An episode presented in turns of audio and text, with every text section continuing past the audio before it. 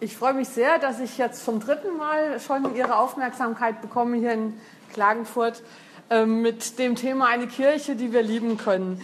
Der Ausdruck ist ähm, von Bärbel Wartenberg-Potter, eine evangelische Bischöfin, die inzwischen schon im Ruhestand ist, hat diesen Begriff gebraucht in einem Vortrag, den ich von ihr im Jahr 2009 gehört habe. Das ist schon also eine Weile her.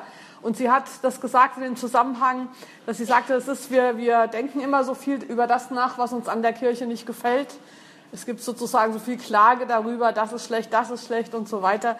Lasst uns doch mal über das nachdenken, was wir lieben an der Kirche und wie eine Kirche wäre, die wir lieben oder auch ist.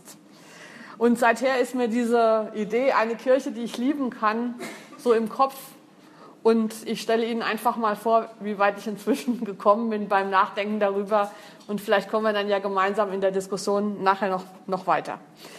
Natürlich ist erstmal die Vorstellung naheliegend und die Versuchung groß, sich eine Ideale, eine Kirche, die ich lieben kann, so vorzustellen, dass da alles so ist, wie ich es haben will. Also feministische Theologie gehört zur Grundausbildung von Pfarrerinnen und Pfarrern.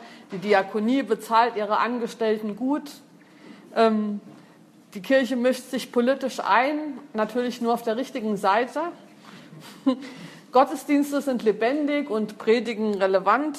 Das Wort Herr kommt nur ganz selten vor. Also so eine Kirche, Marke Antje. Ist das eine Kirche, die ich lieben könnte? Ist natürlich verlockend, aber ich glaube nicht. So eine Kirche wäre natürlich auch ziemlich langweilig. Ähm, eine andere Frage ist, in welchem Zeithorizont, wo liegt diese Kirche, die ich lieben kann? Ähm, liegt die in der Zukunft? Also ist das jetzt eine Vision, die wir erarbeiten für irgendwann mal? Ähm, mir ist ähm, aufgefallen relativ schnell, dass das nicht so ist, sondern dass die Kirche, die ich lieben kann, jetzt schon da ist. Also manchmal liebe ich die Kirche. Zum Beispiel finde ich es ganz wunderbar, dass ich Redakteurin einer Zeitung sein kann, die ähm, missionarisch und politisch und klar zu den evangelischen Kirchenmitgliedern in Frankfurt gebracht wird und dass wir als Redaktion eine große Freiheit haben, das zu machen. Und ich finde, ähm, als Journalistin ist das eine, eine, ganz tolle Sache. Ich kenne keine andere Institution, die so eine Art Zeitung in, in finanzieren würde. Oder ein anderes Beispiel, wir haben in Frankfurt ein evangelisches Frauenbegegnungszentrum, wo einmal im Monat ökumenische Frauengottesdienste gefeiert werden und die sind toll. Ähm, es gibt also diese Kirche, die ich lieben kann, jetzt schon, ähm, aber eben nicht überall und immer nur. Ähm, ich habe dann überlegt, ist es nur da, also in diesen Kontexten, die tatsächlich mit der Institution Kirche zusammenhängen, wo ich diese Kirche, die ich lieben kann, jetzt schon erlebe. Und mir ist eingefallen oder aufgefallen, dass, ähm, dass es auch noch andere Orte gibt, wo ich das Gefühl habe, ja, hier ist es wie Kirche. Äh, zum Beispiel ist dieses Gefühl äh, oder dieser Eindruck manchmal dann da, wenn ich, ich mh, mit politischen Freundinnen diskutiere über das gute Leben. Wenn wir Seminare machen und nachdenken, was äh, könnten wir politisch tun, was ist der Sinn von all dem, wie hängt die Welt zusammen, diese Art. Ähm, wir, ich mache das schon relativ lang in verschiedenen Kontexten und wir, wir haben verschiedene Publikationen und Konferenzen und so weiter zusammen schon veranstaltet. Und eine sagte an, äh, bei einem dieser Treffen mal, wir, wir sind hier eigentlich wie die Urgemeinde. Ja. Wir treffen uns regelmäßig und entwickeln äh, ein, ein Glaubensgebäude oder haben auch einen, einen gemeinsamen Glaubensgrund von Werten, die wir teilen und von Überzeugungen, die uns wichtig sind für, für das gute Leben auf der Welt. Und eigentlich ist das wie Kirche. Und das ist auch, glaube ich, eigentlich wie Kirche. Das ist wie Gemeinde.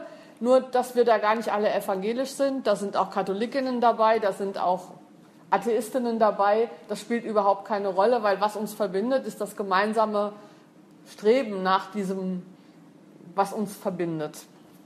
Das würde ich auch sagen, ist Kirche. Äh, der, der, ein Wort, was wir da oft benutzen, ist das Wort postpatriarchal. Das ist ursprünglich von Ina Pretorius erfunden oder vielleicht auch nicht erfunden, aber die benutzt es am exzessivsten von uns, ist auch eine evangelische Theologin. Postpatriarchal bedeutet, dass wir ähm, in unserem Handeln nicht am Patriarchat festhalten und auch nicht an der Bekämpfung des Patriarchats, sondern dass wir so tun, als wäre es schon vorbei. Also dass wir an dem arbeiten, was nach dem Patriarchat kommt, wissend natürlich, dass wir nicht bei Null anfangen und dass wir diese Geschichte haben. Aber diese Geschichte steht nicht mehr im Mittelpunkt von uns und von unserer Aufmerksamkeit. Weder, dass wir uns daran orientieren oder die Anerkennung dieser patriarchalen Strukturen haben wollen, aber auch nicht, dass wir uns konzentrieren darauf, die zu bekämpfen, sondern wir konzentrieren uns darauf, das zu tun, was wir, wir tun wollen oder was wir finden, das jetzt getan werden muss.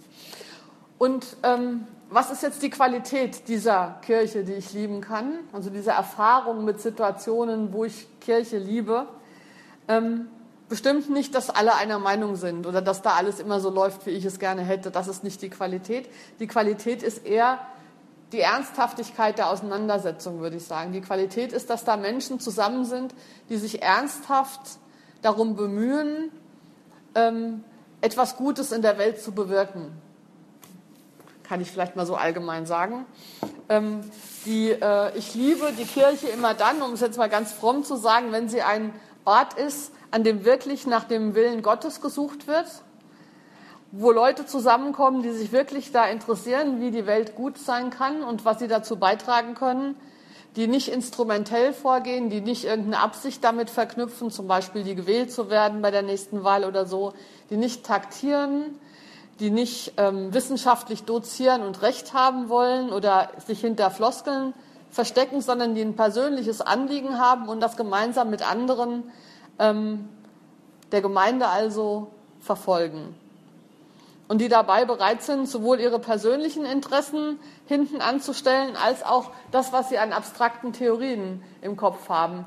Es gibt manchmal so gerade politische Diskussionen, da habe ich manchmal den Eindruck, den Leuten ist es wichtiger zu, zu, zu beweisen, dass, dass ihre politische Theorie richtig ist, als dass die politische Theorie, die sie bis dahin gelernt haben, nur der Fundus ist, von dem man ja ausgehend gemeinsam was Neues erarbeiten kann. Ähm, ja, also ganz wichtig, und das ist vielleicht, was man religiös mit Geistesgegenwärtigkeit bezeichnen kann, mit der Anwesenheit des Heiligen Geistes. Also eine Situation, die konkret ist, die, ähm, wo, ähm, ja, wo sich etwas ereignet, wo sich Gemeinde ereignet durch das ernsthafte Bemühen aller Beteiligten. Ähm, das kann man natürlich nicht machen. Also es ist jetzt nicht so, dass diese Treffen, von denen ich erzählt habe, dass wir da immer dauernd so eine tolle Kirche sind. Manchmal gelingt uns das auch gar nicht oder äh, der Heilige Geist bleibt aus oder es kommen dann doch Eitelkeiten oder sowas. Also es gibt, es kann sich aber ereignen.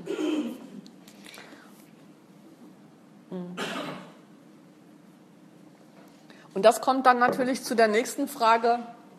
Muss die Kirche, die ich lieben kann, überhaupt eine Institution sein? Also eine weltliche Form haben?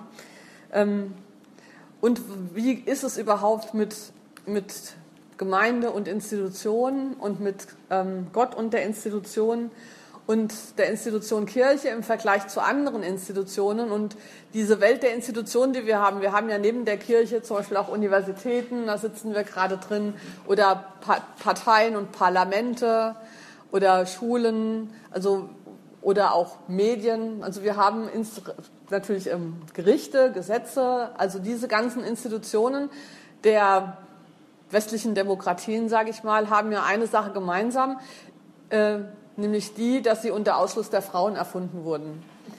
Also die sind, das sind Institutionen, die Männer für sich erfunden haben, um die Angelegenheiten der Welt zu regeln, unter explizitem Ausschluss der Frauen. Die Emanzipation hat bewirkt, dass inzwischen Frauen überall zugelassen sind, aber die Frauen sind ja nicht nur aus der Kircheninstitution und ihren formalen Ämtern ausgeschlossen gewesen.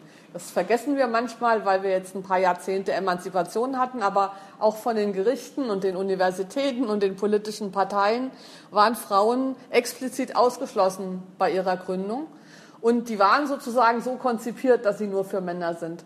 Und genau bei, äh, wie bei der Kirche, ähm, wo wir jetzt durch evangelisch-katholisch in der glücklichen Situation sind, dass wir eine dieser Institutionen haben, wo Frauen emanzipiert sind und die andere, wo es noch so ist wie früher. Also die katholische Kirche ist deshalb ein interessantes Forschungsobjekt, weil sie die einzige dieser Institutionen ist, die noch, die noch in dem prä-emanzipatorischen Status sozusagen ist und deshalb für mich als Politikwissenschaftlerin also auch interessant ist, so war es früher überall, in den Universitäten, in den Parteien und auch in der evangelischen Kirche. Also das ist ja nicht.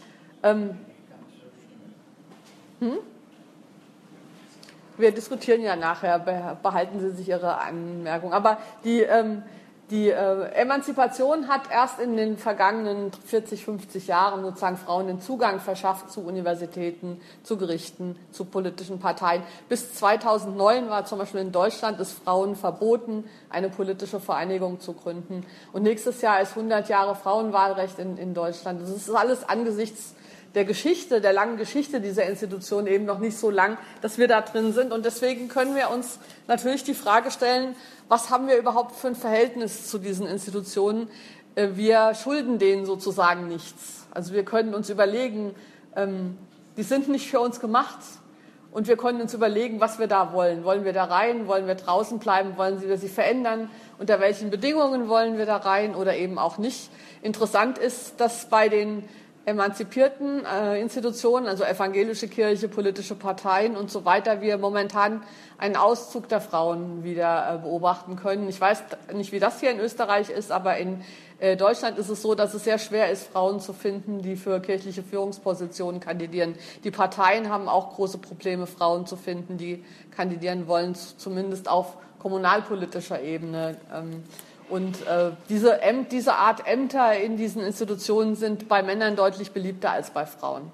Und das liegt natürlich nicht an den weiblichen Genen oder sowas, sondern das liegt daran, dass das unterschiedliche Kulturen sind, die nicht einfach nur mit Gleichstellung behandelt werden können, sondern die Frage ist, wenn das keine Männerinstitutionen mehr sein sollen, müssen wir eben überlegen, wie wir die verändern können, sodass sie wirklich inklusive Institutionen sind und auch Frauen sich da wohlfühlen. Ähm, ist, ähm, aber noch eine andere Sache verbindet all diese Institutionen und das äh, finde ich ist, dass eigentlich äh, Gott oder das Streben nach einem guten Leben für alle nicht nur in der Kirche eine Rolle spielen sollte, sondern auch in diesen anderen Institutionen eine Rolle spielen sollte. Und das war früher bis zur Säkularisierung auch so. Dass also die Rede über Gott oder das Nachdenken über Gott und damit über den größeren Sinn und ähm, gar nicht mehr im Zentrum der, dieser Institutionen steht, ist ein neue, neues Phänomen. Aber es ist zum Beispiel heute in so die politischen Parteien, das wird völlig akzeptiert, wenn da Leute taktisch vorgehen oder strategisch oder sowas. Und das finde ich problematisch, weil so ich hätte eher äh, den Anspruch, dass eine Kirche, die ich lieben kann, ausstrahlt, dass sie nicht in ihrer Kirche bleibt, sondern dass sie ausstrahlt auch auf andere Bereiche der Gesellschaft und damit auch auf die anderen ähm, Institutionen. Ähm, zumal ist ja, ähm, wenn ich sage, Gemeinde ist für mich ein Ort, wo ähm, Leute zusammenkommen, die ernsthaft bestrebt sind, den Willen Gottes zu ergründen und zu tun, dann ist ja klar, dass diese Art Leute oder diese Art Situationen, die sich ereignen können, sowohl innerhalb der Kirche als auch außerhalb der Kirche stattfinden oder auch nicht stattfinden. Dass es sowohl innerhalb der Kirche wie auch außerhalb der Kirche Leute gibt, die das wollen und Leute, die andere Ziele verfolgen. Und deshalb ist für mich diese äh, Trennung verläuft eben nicht zwischen der Kirche innen und außen, sondern die äh, verläuft quer zu den Institutionen, zwischen diesen Menschen und Situationen, die diese Qualität haben und denen, die das nicht haben. Die postpatriarchale Kirche ist gleichzeitig innerhalb und außerhalb der verfassten Kirche und kann deshalb auch mit einer gewissen Gelassenheit ähm, dem Sterben mancher herkömmlicher Kirchenstrukturen zuschauen, sage ich mal so ein bisschen vorsichtig. Die äh, Kirchen, äh, so wie sie jetzt sind, haben ja tatsächlich Mitgliederprobleme. Äh, von, äh, zum Beispiel kann ich es für Frankfurt sagen. In Frankfurt war äh, um 1910 95 Prozent der Bevölkerung entweder evangelisch oder katholisch. Historisch ist Frankfurt etwa halbe halbe zwischen den beiden Konfessionen aufgeteilt. Heute sind noch 40 Prozent der Bevölkerung in Frankfurt entweder evangelisch oder katholisch. Das heißt, ähm, eine, von, von einer praktisch 100 Prozent ähm, Situation sind wir zu einer Minderheit geworden. Und das ist was, was ähm, kein weltweites Phänomen ist, aber doch ein äh, Phänomen innerhalb der industriellen äh, Länder. Und das ist in Deutschland weit, sagt man auch so, ja, das liegt an, an, an Ostdeutschland, aber in, für Frankfurt kann man das zum Beispiel so klar sehen. Und ähm, jetzt im Zusammenhang mit dem Kirchentag haben ja auch viele ähm, beobachtet, dass das so eine Art aussterbende Spezies ist, die sich da immer versammelt. Ähm, und dass die, ähm, die, die Kirchen ähm, von dem Milieu der Menschen, die sich dort versammeln, eben immer weniger den Durchschnitt der Bevölkerung repräsentieren, sondern ein bestimmtes Milieu. Soziologisch heißt das Milieuverengung, also ein, bestimmtes, ein bestimmter Lebensstil, eine bestimmte Philosophie, bestimmte Gewohnheiten und äh, äh so finden sich in, in, den Kirchen. Das hat weder, weniger was mit Theologie zu tun, das hat mehr was mit soziologischen Entwicklungen zu tun, wie mit der Migration und so weiter. Aber es hat natürlich zur Folge, dass äh, die Kirche, das Kirchenvolk eben nicht mehr deckungsgleich ist mit dem Volk schlechthin. Und äh, die Frage ist, wie gehen die Kirchenstrukturen damit um? Äh, es gibt nicht so vieles, was man da tun kann. Und es führt manchmal zu so hektischen Aktivitäten innerhalb der Kirche, um noch zu retten, was zu retten ist. Zum Beispiel merkwürdige Werbekampagnen oder so eine Haltung. Zum Beispiel hatten wir in Hessen-Nassau mal eine Kampagne, evangelisch aus gutem Grund. So nach dem Motto, wir sind besser als die anderen.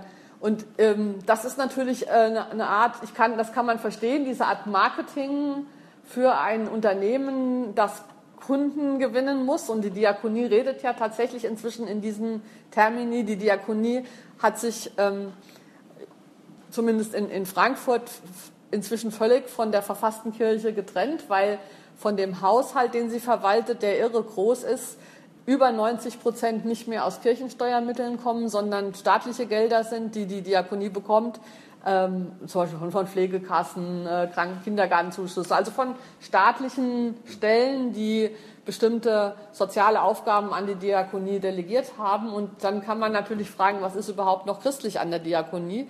Und äh, ich hatte mal ein Interview mit dem Leiter des, eines großen kirchlichen Krankenhauskonzerns, Agaplesion, der, der, der jetzt uns auch als Journalisten jedes Jahr immer die Bilanzen schickt, so wie jedes Unternehmen, kriegen wir dann auch da einmal im Jahr die Unternehmensbilanz von Agaplesion. Und ich hatte mit dem ein Interview und habe ihm diese Frage gestellt, was ist denn an Agaplesion eigentlich christlich? Und dann sagt er ja, dass wir aus unserem Etat die Stelle eines Krankenhausseelsorgers bezahlen. Das ist alles, was übrig geblieben ist. Und das ist natürlich ähm, alles problematisch und man muss darüber nachdenken und man muss auch Werbung machen und man muss natürlich Klienten gewinnen und Prospekte äh, machen. Ich hab, will das nicht ähm, in Abrede stellen, aber ich persönlich sehe dem Ganzen etwas gelassener zu durch diese Verortung in der postpatriarchalen Gemeinde, die eben nicht an die Institution Kirche, so wie sie überliefert ist, gebunden ist, sondern an dieses andere, was ich vorhin beschrieben habe, was innerhalb und außerhalb der Kirche sein kann und die Kirche nicht braucht, diese Art Kirche nicht braucht, sondern gut auch andere Strukturen haben kann. Ähm, das Problem daran, wenn Kirchen sich als Institutionen und Institutionen sind eben immer weltliche Sachen. Also ich will nicht sagen, Institutionen sind nicht notwendig, weil es ist ja notwendig, irgendeine Art der Organisation zu haben. Man muss das eben man muss irgendein formales Verfahren haben, wie ähm, Pfarrerinnen und Pfarrer ausgebildet werden oder wie das Geld verteilt wird. Das ist alles tatsächlich notwendig, aber es ist für das andere nicht wirklich wichtig. Und ähm, manchmal geht in der Alltagsbetriebsamkeit und der Sorge um zurückgehende Finanzen und Mitgliederzahlen und so weiter die ganze Aufmerksamkeit auf den Erhalt der Institution und es bleibt eigentlich wenig Ressource für Gemeinde äh, zu sein. Ähm, und dann, äh, wenn es dann anfängt, äh, dass die Kirche Imagekampagnen macht und, und Werbung für sich, dann ähm, verliert sie dieses Suchen nach dem Guten. Dann verliert sie die Qualität, von der ich vorhin gesprochen habe, weil dann geht es nämlich nicht mehr darum, ein Ort zu sein für Menschen, die das Gute suchen für die Welt, sondern da geht es darum, ähm, möglichst viele Leute zum Eintritt zu bewegen. Und das sind Ziele, die sich möglicherweise ja gegenseitig widersprechen. Ja? Ähm, oder es führt dann dazu, dass man ähm, Gott profiliert gegen den Gott der anderen. Und dann kommen dann so merkwürdige Diskussionen heraus, welcher Gott ist der Beste. Und das ist ja dann ganz schief. Und das ist wirklich kont kontraproduktiv zu Gemeinde sein. Ähm, eine Kirche, äh, die sich gegen andere Religionen oder Konfessionen profilieren will, halte ich für äußerst problematisch. ähm, die ist nicht nur nicht so wichtig, die ist kontraproduktiv, ähm, weil Gott ja nicht evangelisch oder katholisch oder auch nur christlich ist. Gott ist einfach Gott und es gibt unterschiedliche Kulturen und Traditionen ähm, und Erfahrungen, die von Begegnungen mit ihr erzählen. Ähm, und ähm, missionieren, also dass man sieht das am besten an der Diskussion über Mission, die wir in der evangelischen Kirche ja fast ganz aufgegeben haben wegen der problematischen Geschichte. Ich bin unbedingt für Mission, aber für Mission in dem Sinn, dass ich äh, andere dazu anregen will, eben über diese Fragen nach Gottes Willen und was wir tun können für die Welt und so weiter nachzudenken. Das meine ich mit Mission und zu sagen, es gibt da schon Antworten und Leute haben da vor 2000 Jahren schon drüber nachgedacht und da können wir heute noch von profitieren und lernen. Ähm, in dem Sinne bin ich unbedingt für Mission, aber nicht, ähm, und wenn ich dann aber mit Angehörigen anderer Religionen zum Beispiel oder Konfessionen spreche, dann, weil ich die Hoffnung habe, dass deren andere Erfahrungen und Traditionen mich vielleicht weiterbringen können in meiner Suche nach dem. Und nicht, um zu zeigen, dass evangelisch das Beste ist, was man sein kann. Und das widerspricht sich eben. In dem Moment, wo ich Werbung mache, bin ich nicht mehr an einem offenen Austausch interessiert. Und deswegen ist Mission ja so diskreditiert, weil so wie sie betrieben wurde, war, war sie ja nicht dieser offene Austausch, dieses, dieser Wunsch, gemeinsam nach Gottes Willen zu suchen, sondern sie war ähm, einfach ähm, eine Herrschaftstradition. Ähm, und das ist natürlich heute besonders wichtig, wo wir uns in dem Prozess der Umorganisation finden von einer Volkskirche zu einer Minderheitenkirche mit der äh, Ankunft von Gläubigen ganz anderer ähm, ähm, Herkünfte. Und ich finde immer noch, dass die Kirchen, zumindest ist das in Frankfurt so, äh, eine sehr gute, also noch am besten das können, mit Leuten sprechen, die an Gott glauben, aber woanders herkommen. Äh, die säkulare Kultur hat das völlig verlernt. Die hält alle Leute, die das Wort Gott benutzen, für tendenziell ein bisschen deppert ähm, oder für irgendwie skurril oder sowas. Die können aber, das ist, äh, die Menschen, die aus anderen Teilen der Welt kommen, benutzen natürlich ganz selbstverständlich das Wort Gott wie überall auf der Welt, nur eben in Europa nicht.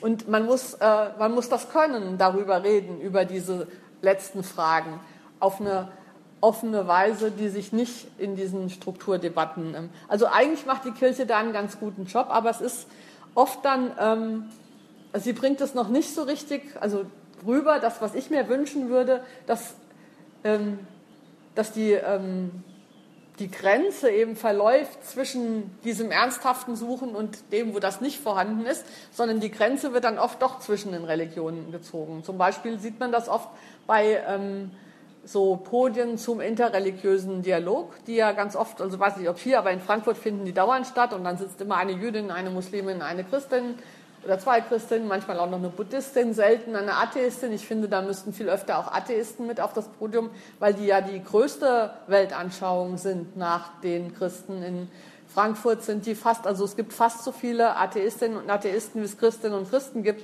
Stattdessen sitzen da immer die Muslime, die gerade mal vier oder fünf Prozent der Bevölkerung ausmachen. Das ist also ganz schief in der Wahrnehmung. Aber egal, zumindest die sitzen schon mal da. Und dann geht es aber nicht darum, äh, eine Kirche, die ich lieben würde, die würde dann diskutieren zum Beispiel, wie gehen wir mit alten Leuten um oder wie äh, organisieren wir das Älterwerden der Gesellschaft. Und dann sollen mal die verschiedenen Leute darüber diskutieren, wie sie jetzt mit ihren verschiedenen kulturellen und religiösen Hintergründen heute gemeinsam den demografischen Wandel organisieren können. Stattdessen reden sie dann immer darüber, also im Islam geht man mit den Alten so um und im Christentum macht man das so und im Judentum macht man das so. Und das hat alles nur so akademisches Interesse und dient dazu, Unterschiede zu manifestieren, die aber dann immer die Frage aufwerfen, ähm, was, wenn da eine Person sitzt, die was sagt, ist das jetzt ihre Meinung oder ist das die Meinung des Judentums?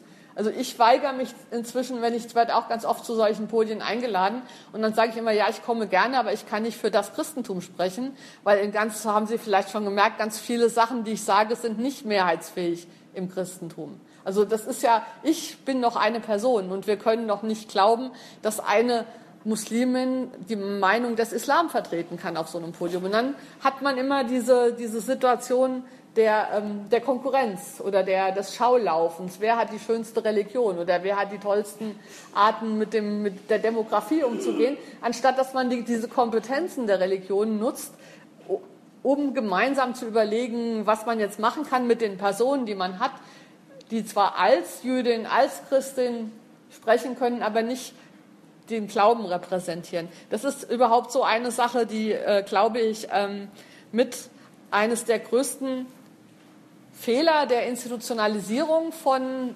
Gesellschaften sind, dass die über Repräsentation arbeiten. Ähm, äh, also in, in, in, unseren westlichen Gesellschaften. Also wir haben äh, ähm, Parteien sind natürlich das beste Beispiel dafür, dass eine Partei Repräsentanten ne, wählt. Ähm, dann haben wir das aber auch in, äh, im Rechtssystem. Der Richter spricht im Namen des Volkes. Wir haben den Papst sozusagen als Repräsentant. Nein, stimmt, er repräsentiert ja nicht die Kirche, sondern er repräsentiert Jesus. Ja? Aber er gilt sozusagen als einer, der für die anderen Katholiken spricht. Und dieses Sprechen für andere ähm, ist, glaube ich, etwas, was ein Konflikt ist zwischen dem, was Frauen gerne machen und zwischen dem, wie die Institutionen historisch organisiert sind. Frauen sprechen also viel weniger, also ich meine, das ist nicht biologistisch, aber mehr Frauen als Männer haben Unbehagen dabei, für andere zu sprechen oder im Namen von anderen stellvertretend zu sprechen.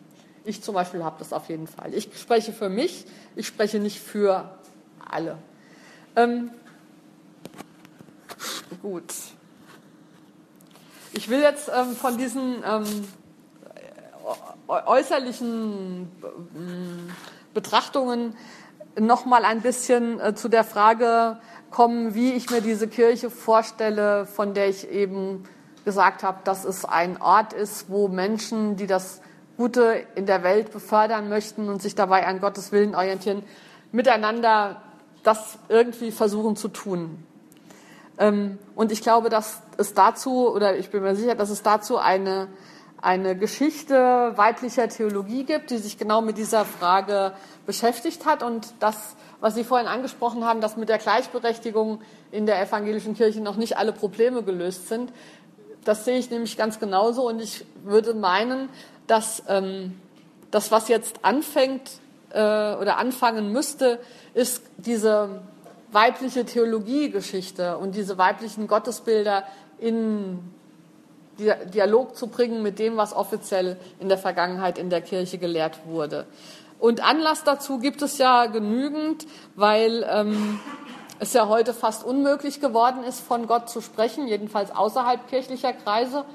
Und wie gesagt, mich interessiert nicht das Sprechen, das binnenkirchliche Sprechen, mich interessiert das Sprechen in der Welt. Also ich will mit meinen journalistischen Kolleginnen äh, sprechen und mit, ähm, also nicht mit anderen Kirchenleuten, sondern mit diesen mindestens 60 Prozent Bevölkerung, die in Frankfurt eben nicht mehr christlich sind. Aber das Wort Gott kann ich dabei ganz schlecht verwenden, weil das für die kein Wort in ihrer Alltagssprache ist, weil dieses Wort für die skurril klingt. Ähm, und das liegt, äh, und ich habe gemerkt, in meinen, ich diskutiere in meinen, Sie mal in meinen Blog reinschauen, werden Sie das merken, dass ich häufiger mit Atheistinnen und Atheisten spreche. Und ähm, das, was Sie immer, was immer als Einwand kommt, wenn ich das Wort benutze, ist, Gott existiert ja gar nicht. Und dann sage ich natürlich nicht. Aber deswegen können wir trotzdem das Wort benutzen. Es geht ja nicht darum, dass Gott existiert, sondern es geht darum, dass wir hier ein Wort haben, mit dem wir eine Lehrstelle, eine Erfahrung benennen können, die wir brauchen, um äh, über die Sinnfragen und über die wesentlichen Fragen unseres Zusammenlebens zu reden. Ohne dieses Wort ähm, ist das Reden darüber schwieriger. Aber äh, es hat sich so eingebürgert und zwar nicht erst seit kurzem, sondern schon seit diesen scholastischen Gottesbeweisen, Debatten äh, äh, zwischen denen, die sagen, Gott existiert nicht und denen, die sagen, Gott existiert doch und dann irgendwelche merkwürdigen Beweise sich ausgedacht haben. Mein persönlicher Gottesbeweis ist ja ganz einfach, der geht so, fast alle Menschen auf der Welt benutzen das Wort Gott. Damit müssen sie ja irgendwas meinen. Das, was sie damit meinen, ist Gott, ergo Gott existiert oder Gott gibt's. Ja, Gott gibt es so, Gott gibt es, weil Leute das Wort benutzen und damit etwas sagen wollen. Genauso wenig wie Freiheit existiert auch nicht. Freiheit gibt es dann, wenn Menschen das Wort Freiheit benutzen und mit irgendeinem Sinn füllen. Oder Liebe. Liebe existiert auch nicht so, dass man sie beweisen könnte, sondern Liebe gibt es, wenn Menschen lieben. Und Gott gibt es, wenn Menschen. Okay. Und lustigerweise ist ja das, äh, was die Atheisten sagen, wenn sie sagen, ähm, Gott existiert nicht, nur das, das Gegengespiegelte von den fundamentalistischen Religionsvertretern, die ähm, sozusagen dieses Profil von Gott, also die Gott beweisen wollen. Das sind zwei Seiten derselben Medaille, die sich streiten seit ein paar hundert Jahren und heute eben äh, immer noch ritualisiert und die interessanterweise beide ähm, der Auffassung sind, dass weibliche Freiheit und Religiosität nicht miteinander zu vereinbaren sind weil ja die Säkularisten sagen immer, also alle religiösen, äh, religiöse Frauen können keine Feministinnen sein. Und wenn du wirklich Feministin sein willst, musst du endlich mal aus der Kirche austreten, sonst bist du gar nicht glaubwürdig. Das sagen die Atheisten. Und die Fundamentalisten sagen ja dasselbe. Wenn du für Abtreibung bist, dann kannst du keine gute Christin sein. Oder wenn du keine Ahnung. Ne? Also feministische Theologie ähm, passt nicht in die Kirche oder sowas. Das heißt, die äh, beide bestärken sich darin zu sagen, weibliche Freiheit und Religion sind nicht vereinbar. Ich, wir, die postpatriarchale Gemeinde, beweisen das Gegenteil mit unserer Existenz. Äh, ist uns aber egal, ob das jetzt jemand glaubt oder so, sondern ähm, wir versuchen, ähm, diesen Aspekt plausibel zu machen. Und ich glaube, dass dieser, ähm, dieser, ähm, dass dieser Männerstreit über die Existenz oder Nicht-Existenz Gottes, dass das ein Grund dafür ist, warum viele ähm, Frauen auch nicht so gern von Gott sprechen, das ist mir aufgefallen, sondern und auch nicht von sich selber sagen, dass sie fromm sind, sondern dass sie selber, dass sie eher sagen, sie sind spirituell. Also dieser, diese große Mode von Spiritualität in der weiblichen Religiosität, sage ich mal, ist, glaube ich, eine Folge davon oder ein Ausdruck davon, dass Frauen sich von diesen Debatten über die Existenz oder Nicht-Existenz Gottes gerne fernhalten möchten und sich da raushalten und lieber von ihrer eigenen spirituellen Erfahrung sprechen. Die kann dann ähm, äh, Gott auflösen in irgendwelchen unsichtbaren Energien und dann leicht auch ähm, ins Esoterische oder so übergehen. Ich glaube aber, dass dann Teil ähm, Verlust mit verbunden ist, nämlich den, den, den Verlust der, ähm, also Spiritualität ist ja willkommen in den institutionalisierten Kirchen, aber ähm, die Kritik, die da eigentlich daran hinter ist gegen einen theologischen Diskurs, die ähm, kommt nicht raus oder die wird nicht thematisiert, wenn man das auf der Spiritualitätsebene hält. Und so haben das, äh, wenn ich mal zurückblicke, was die religiösen Frauen seit der, dem Aufbruch der Frauenbewegung in der Kirche in den 70er, 80er Jahren ist ja angestoßen von der säkularen Frauenbewegung, auch in den Kirchen eine Frauenbewegung entstanden und die war ja auch sehr relativ erfolgreich, würde ich mal sagen. Ich persönlich fand die auch immer viel interessanter als die nicht religiöse Frauenbewegung, die immer nur Ämter oder sowas wollte. Die ähm, feministische Theologie war immer schon mehr an Sinnfragen und sowas dran. Aber ähm, die Konfrontation, sage ich mal, mit der Mainstream-Theologie ist doch in den letzten Jahren oder Jahrzehnten etwas zum Erliegen gekommen, was auch daran liegt, dass die äh, feministische Frauenbewegung in, der, in den Kirchen es geschafft hat, sich bestimmte Nischen und Orte zu erobern. Ich habe das schon erwähnt, eben das Frauenbegegnungszentrum in Frankfurt.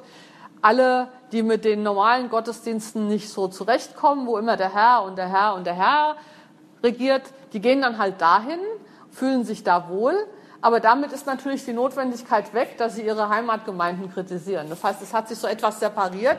Die äh, Frauen, die was anderes wollen, haben sich auch auch durchaus finanzierte Orte, also es gibt dann auch Akademien, die dafür bekannt sind, dass sie ein feministisches Programm haben oder man kennt dann auch an, in den Orten muss kein so ein Frauenbegegnungszentrum, kennt man die Gemeinden, die feministische Pfarrerinnen haben oder so. Also das hat sich so etwas separiert und ich habe manchmal den Eindruck, dass die Feministinnen in der Kirche etwas faul geworden sind, weil sie haben es ja jetzt gut. Also sie müssen das ja jetzt nicht mehr erkämpfen. Wir haben sogar die Bibel in gerechter Sprache. Da können wir sogar in der Bibel lesen, ohne uns dauernd ärgern zu müssen. Und da ist es schön, aber man hat aufgegeben, diese, äh, ja, damit eine Absicht für die Kirche insgesamt zu verbinden, sondern man hat sich so ein bisschen kaufen lassen, würde ich fast sagen. Ne? Mit der da habt ihr euer Zentrum, bleibt da mal so schön.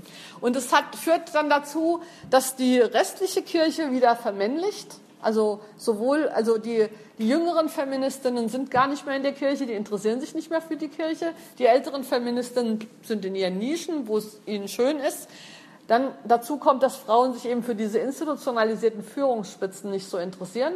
Und in Hessen kann man das zumindest verfolgen, dass auch Gremien, die mal fast paritätisch zwischen Frauen und Männern besetzt sind, in den letzten Jahren immer wieder männlicher geworden sind. Ähm, das Einzige, wo es nicht stimmt, ist der Fahrberuf. Also Pfarrerin sein gefällt den Frauen. Also der Anteil der Pfarrerinnen steigt weiter. Aber alles, was Führungspositionen in der Kirche betrifft, wird wieder männlicher. Und ähm, die Historikerin Katharina Kunte hat das gerade in Bezug auf das Reformationsjubiläum jetzt thematisiert, wo sie auch kritisiert, dass fast alle, die theologisch zum Reformationsjubiläum arbeiten und sich dazu äußern, Männer sind. Auch fast alle Bücher, es sind ja ganz viele Bücher über Luther oder so geschrieben worden, jetzt sind alle bis auf eine äh, wichtige Ausnahme allerdings von Männern geschrieben worden. Wenn man irgendwelche Podien oder Fernsehsendungen über das Reformationsjubiläum hat man Männer. Und Margot Käßmann habe hab, hab ich sie dann gefragt, was ist mit ihr als Reformationsbotschafterin? Sagt sie, ja, die äußert sich inhaltlich zu dem Reformationsjubiläum fast gar nicht. Die ist sozusagen der Anknüpfungspunkt für die, die sich wohlfühlen wollen, ja, äh, dass sie sich auch repräsentiert sind, aber sie ist eigentlich keine, die jetzt ähm, mitredet. Und das führt dann zum Beispiel dazu, dass auch das ganze Reformationsjubiläum ähm, Frauen nicht sehr anspricht. Also ich meine jetzt wieder die Frauen außerhalb der Kirche. Äh, auch da streiten sich jetzt wieder die Männer. Also zum Beispiel in meiner Bubble im Internet kann ich das, da streiten sich schon seit, seit das Reformationsjubiläum da losgegangen ist. Die säkularen Männer, die sagen, Luther ist so ein alter Antisemit, den kann man doch nicht feiern mit den Männern aus der Kirche, die sagen, ja, aber er hat ja auch seine guten Seiten und die Sprache und die Übersetzung und sowas. Und dann streiten sie sich wieder so vor sich hin, diese zwei Gruppen, die Säkularen und die Kirchenmänner. Und es ist aber langweilig und es ist nichts äh, davon zu spüren, finde ich, ähm, warum das heute eigentlich außer aus historischem Interesse noch relevant ist. Licht machen? Kann wir Licht machen? Weiß ich nicht.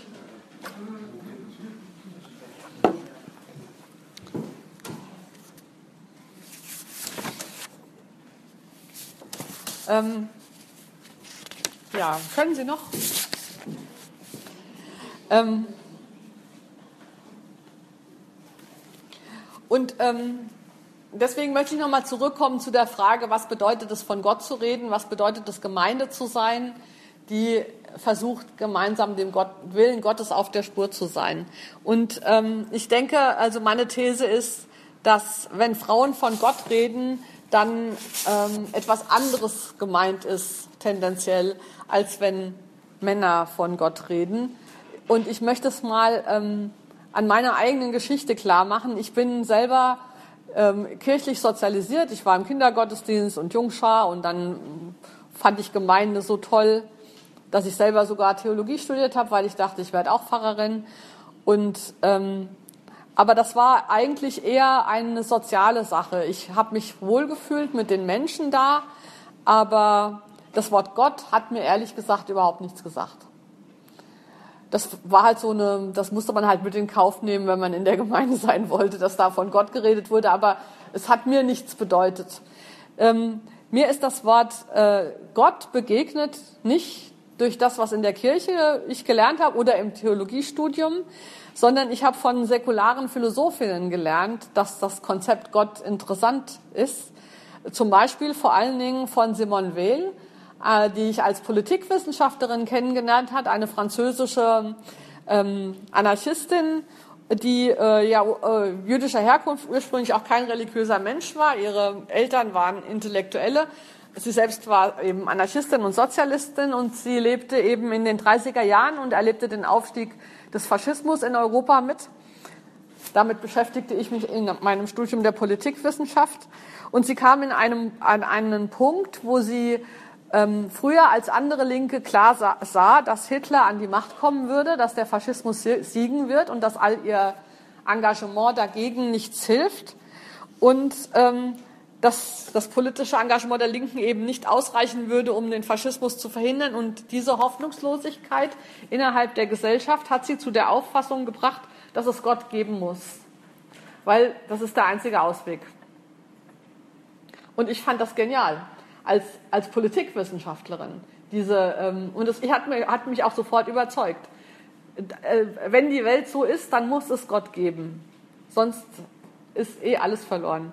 Und auf Simone Weil bin ich auch wiederum nicht gekommen durch die Schule und auch nicht durch mein politikwissenschaftliches Studium, sondern um italienische Philosophinnen rund um den Mailänder Frauenbuchladen, die auch nicht religiös sind, aber die ähm, weibliches Denken durch die Jahrhunderte erforschen und, und in dem Zusammenhang auch das Denken der Mystikerinnen als eine weibliche politische Praxis entdeckt haben. Und ähm, eine von ihnen, Luisa Moraro, hat ein Buch geschrieben, das heißt Der Gott der Frauen und macht darin das ähm, Wissen der Mystikerinnen für heute fruchtbar. Und das war das erste Buch, was ich gelesen habe, wo es um Gott ging, ähm, nicht zur Verteidigung einer Konfession, sondern als Konzept für Politik heute. Ähm, und sie hat, ähm, sie hat, Luisa Morales schreibt, sie hat diese Mystikerinnen gelesen und hat festgestellt, dass die das Wort Gott verwenden, um über etwas zu sprechen, was sie heute interessiert. Und so ging es mir in dem Zusammenhang auch. Ähm, und ähm, sie sagt, diese Frauen, die ich da lese, hatten eine Beziehung zu etwas, nämlich zu Gott, ähm, die ähm, sehr mit meinem eigenen Leben zu tun hat. Ich selber, Luisa Moraro ist keine äh, gläubige Frau, ich selber habe diese Beziehung zu Gott nicht, aber indem ich die Texte dieser Frauen lese, sehe ich, dass sie eine Beziehung zu Gott haben und dass das was sehr Wertvolles ist für die Welt und für, für das Leben. Und als ich das bei Luisa Moraro gelesen habe, habe ich gedacht, also ich könnte ja eigentlich eine Beziehung zu Gott haben. Ich bin ja religiös. Ähm, und äh, das, ähm, wo, woran ich es dann verstanden habe, war einmal an Simon Weil, weil diese Hoffnungslosigkeit kannte ich da gar nicht, konnte ich mir theoretisch vorstellen. Inzwischen sind wir weltpolitisch an einem Punkt, wo man fast schon wieder dahin kommen kann, zu sagen, es muss Gott geben, anders kommen wir hier nicht wieder raus. Ja? Ähm, äh, und äh, sie hat das, also Luisa Moraro hat es in ihrem Buch des, Der Gott der Frauen vor allen Dingen am Beispiel von Margarete Porete ähm, gemacht und ihrem Buch Spiegel der einfachen Seelen. Ähm, Margarete Porete ist eine Begine und Theologin, die im Jahr 1310 für ihre politischen Ideen auf dem Scheiterhaufen verbrannt wurde, aber vorher eben noch diesen Bestseller geschrieben hat, der Spiegel der einfachen Seelen und darin einen Dialog mit Gott geführt hat und Gott den Fernnahen nennt, also der, der gleichzeitig da und nicht da ist. Und ähm, was Luisa Moraro an diesem Gespräch zwischen der Frau und Gott fasziniert hat, ist, dass äh, Mensch und Gott innen und außen, Subjekt und Objekt ähm, äh, auf, ähm, miteinander in Beziehung sind, die sie von außen sozusagen spüren konnte. Also ähm, sie, äh, äh, ja, also so als, also nicht Gott spricht mit ihr, sondern sie verhandelt mit Gott. Es gibt eine Beziehung zwischen dieser Frau und Gott, die die Welt betrifft. Und ähm, diese Beziehung kommt zustande durch die Initiative der Frau. Also nicht sozusagen Gott offenbart sich und wir Menschen nehmen es hin, sondern indem die Frau eine Beziehung mit dem Transzendenten, mit dem Meer, mit dem Großen um uns herum eröffnet, ergibt sich ein Dialog. Also der Dialog wird nicht von Donner und Blitz sozusagen, der auf uns herabführt, passiv auf die Menschen herabgeschickt, sondern die Menschen können durch ihr, also sie, sie, sie schreibt, durch ihr Betteln nach Gott wird eröffnet dieser Dialog zwischen Mensch und Gott. Und das äh, fand, ich, ähm, fand ich ein faszinierendes Konzept ähm, des, des Göttlichen, das auch tatsächlich eben heute politisch relevant ist. Denn ähm, wir können ja praktisch jeden Tag in der Zeitung lesen, mh, zu was es führt, wenn Menschen ohne Gottvertrauen Politik machen, sage ich mal. Das ähm, führt nämlich dann entweder zu Resignation oder zu Rückzug ins Private oder zu totaler Überheblichkeit und zu Narzissmus, zu falschen Entscheidungen, ähm, wohingegen ähm, diese, ähm, diese Bitte um Hilfe, diese Bitte um Führung, diese, ähm, dieses, diese Übung, nicht sich selbst im Zentrum zu stehen, sehen, sondern die Beziehung mit dem Göttlichen im Zentrum zu stehen, ist eine Art, der Welt gegenüberzutreten, die ähm, völlig anders ist als, als alles, was ich bis dahin kann. Ich weiß jetzt nicht, ob das für Sie plausibel ist. Ich finde es total plausibel.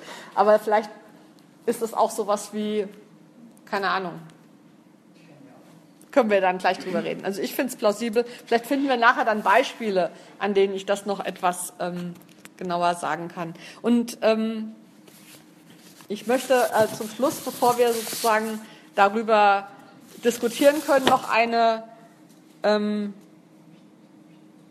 ja, also wir, äh, ich, wir, ähm, wir rufen Gott in die Existenz, indem wir mit ihr sprechen. Ja, das ist die, äh, es geht nicht um die Frage, existiert da irgendetwas, das man beweisen oder nachweisen oder so kann, sondern Gott existiert in der Praxis, mit ihr in einer Beziehung zu sein und sich darauf zu berufen. Und das kann man in Gemeinschaft tun als Gemeinde, wenn man das übt. Und dann gibt es Gott, ja, weil, weil sie da ist. Aber nicht ähm, unabhängig, von, unabhängig von den Menschen. Ich lese zum Schluss, ähm, ich habe jetzt noch einen ähm, Exkurs über Simone Weil, die mit äh, gutem Grund äh, die Bedeutung der Muttersprache in dem Zusammenhang gesagt hat, also eine Theologie in der Muttersprache, die mit Gott ähm, alltäglich kommuniziert, im Vergleich zu einer Theologie der wissenschaftlichen Sprache, die äh, sehr abgehoben ähm, ist und dann natürlich auch nicht mehr alltagsrelevant sein kann. Ich weiß nicht, ob Sie mal in letzter Zeit ein aktuelles theologisches Buch gelesen haben, was so normalerweise an den Universitäten verfasst wird. Mir erschließt sich die Relevanz immer nur sehr schwer. Ähm, und ich will auch nicht sagen, dass es falsch ist, äh, theologische Wissenschaft zu betreiben, aber ähm, es muss sozusagen im Alltag ist was an, kommt es auf was anderes an. Lisa Moraro endet sozusagen ihre äh, Überlegungen über die Theologie in der Muttersprache, die, äh, die wir üben können, indem wir, ich, ich ja, vielleicht noch ein, ein Beispiel, wie ich es in der Praxis mache. Ich, äh, wenn ich da über Gott spreche, rede ich manchmal in Anführungszeichen. Ähm, zum Beispiel, ähm, wenn, wir, wenn so eine Diskussion ist, und ich ähm, und wir kommen gerade auf was. Wir haben eine interessante Spur und es ist Energie in der Debatte und man hat den Eindruck, okay, jetzt ist wirklich was rausgekommen oder wir haben jetzt eine gute Idee, wie wir das Problem lösen können. Dann sage ich so, jetzt war der Heilige Geist da. Und das meine ich sozusagen irgendwie kindlich, aber auch ernst. Aber ich kann das auch sagen, wenn, äh, wenn, ich nicht in der, wenn es nicht in der kirchlichen ähm, in einem kirchlichen Kontext ist, das kann ich auch bei Atheistinnen sagen, die hören dann die Anführungsstriche mit und sagen dann, okay, die ist Christin, die sagt das so, aber die wissen auch, was gemeint ist. Also es ist nicht, es ist nicht albern, veralbert oder so. Es ist, es ist wirklich so, aber das Wort, das war der Heilige Geist, ist halt keine Praxis, die wir im Alltag noch ernsthaft sagen können, ja, weil wir nicht davon ausgehen können. Oder ähm, wenn, ähm, wenn, wenn wir irgendwas planen, irgendeine politische Aktion und es ist unklar, ob die erfolgreich sein wird oder nicht, dann sage ich jetzt, machen wir mal das so und so und für den Rest ist der liebe Gott zuständig. Das ist auch so ein bisschen in Anführungszeichen gesprochen, aber es ist ernst gemeint, ja. Aber das kann man auch in einem säkularen Kontext so sagen, weil auch die säkularen Leute verstehen, was damit gemeint ist. Und ich glaube, auf diese Weise müssen wir das Reden von Gott wirklich wieder in, in die alltäglichen Sachen rein ähm, ähm, beziehen. Ähm, und dieses Ringen um Gottes Beistand, und die eigene Offenheit für die Möglichkeit von Gottes Beistand, ähm, die ist im Prinzip so, wie es Luisa Moraro, diese nichtgläubige Frau, die aber viel über weibliche Theologie geforscht hat, schreibt. Es handelt sich um einen Kampf, den wir als politisch betrachten können. Dabei geht es aber nicht um politische Macht oder soziale Gerechtigkeit. Der Kampf geht um einen größeren und freieren Sinn unseres Daseins in der Welt. Es geht um das Glück ja, ich glaube, das ist das richtige Wort. Vielen Dank.